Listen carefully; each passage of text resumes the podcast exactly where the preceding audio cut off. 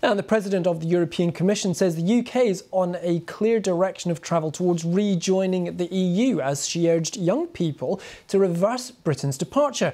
Ursula von der Leyen said she'd told her children it was up to the next generation to, quote, fix what she called the mistake of Brexit.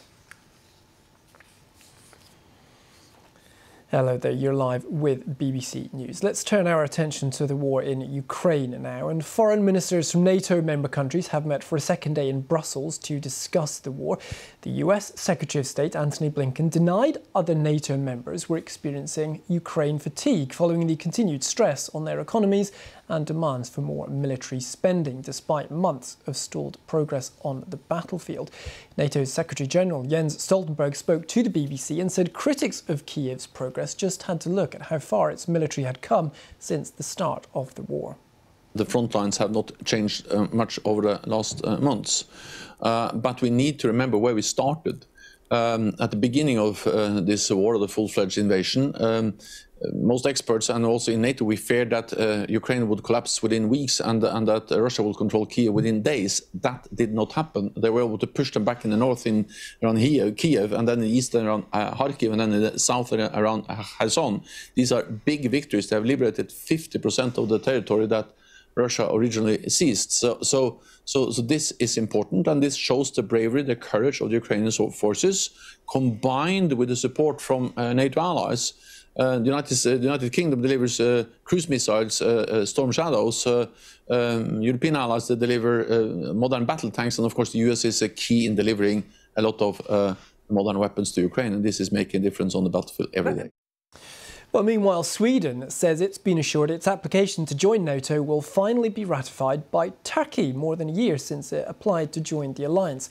Sweden's Foreign Minister Tobias Billström says he met his Turkish counterpart on Tuesday and was told the approval would come, quote, within weeks. Turkey has so far refused to ratify Sweden's application unless it takes tougher action against Kurdish separatists living in Sweden. Turkey considers them terrorists. Applications to join NATO have to be ratified by all current members. Well, let's go live now to Ian Lesser, Vice President of German Marshall Fund South, a think tank. He's joining me from their Brussels office. Mr. Lesser, thank you very much for being with us. Has Turkey capitulated here uh, to allow Sweden in? Well, not yet.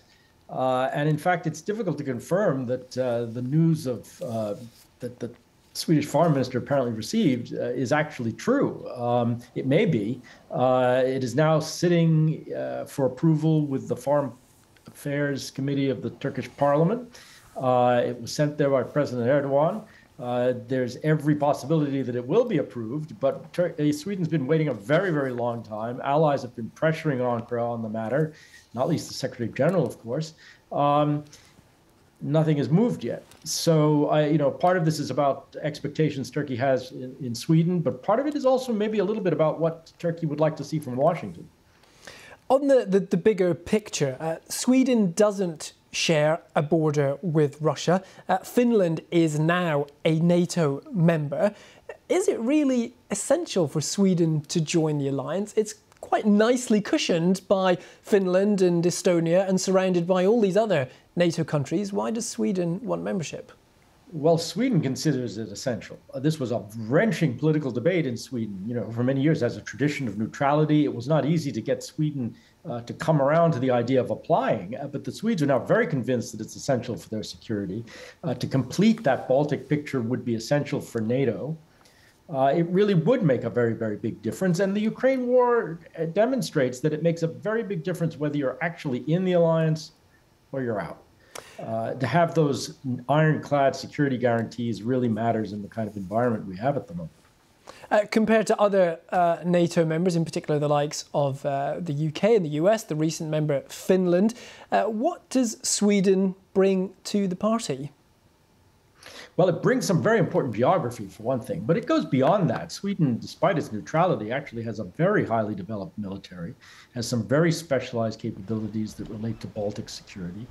Uh, it brings a great deal, in fact, um, with a lot of credibility and a lot of uh, political skill. Uh, it would make a huge contribution for the alliance, and, and everyone's simply waiting to see whether the Turks will approve it.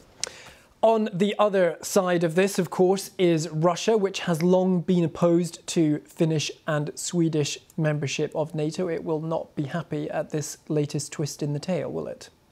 No, it will not. And you know, it, surely Russia is trying to keep the Turks from from approving this. Uh, so far, that's not really been successful because it has moved along. But of course, you know, uh, Turkey is not the only uh, only one holding this up. It's also Hungary, and one presumes the two would go together. But there's some convincing to be done in both capitals, and of course, NATO allies are doing their best to do it. Not this week, uh, not least this week uh, with this foreign ministers meeting at NATO. Uh, and uh, finally, what's the process here? What's the next step? Well, the next step is for the it's sitting in, in, the Turkish parliament. The next step is for the Turkish parliament to to ratify it. If they do, then uh, I think Sweden is is pretty much set. There is the Hungarian issue, but I think that's a lot easier to deal with actually at the end of the day. Okay, Ian Lesser, Vice President of German Marshall Fund South. Mr. Lesser, thank you very much for being with us. Appreciate it.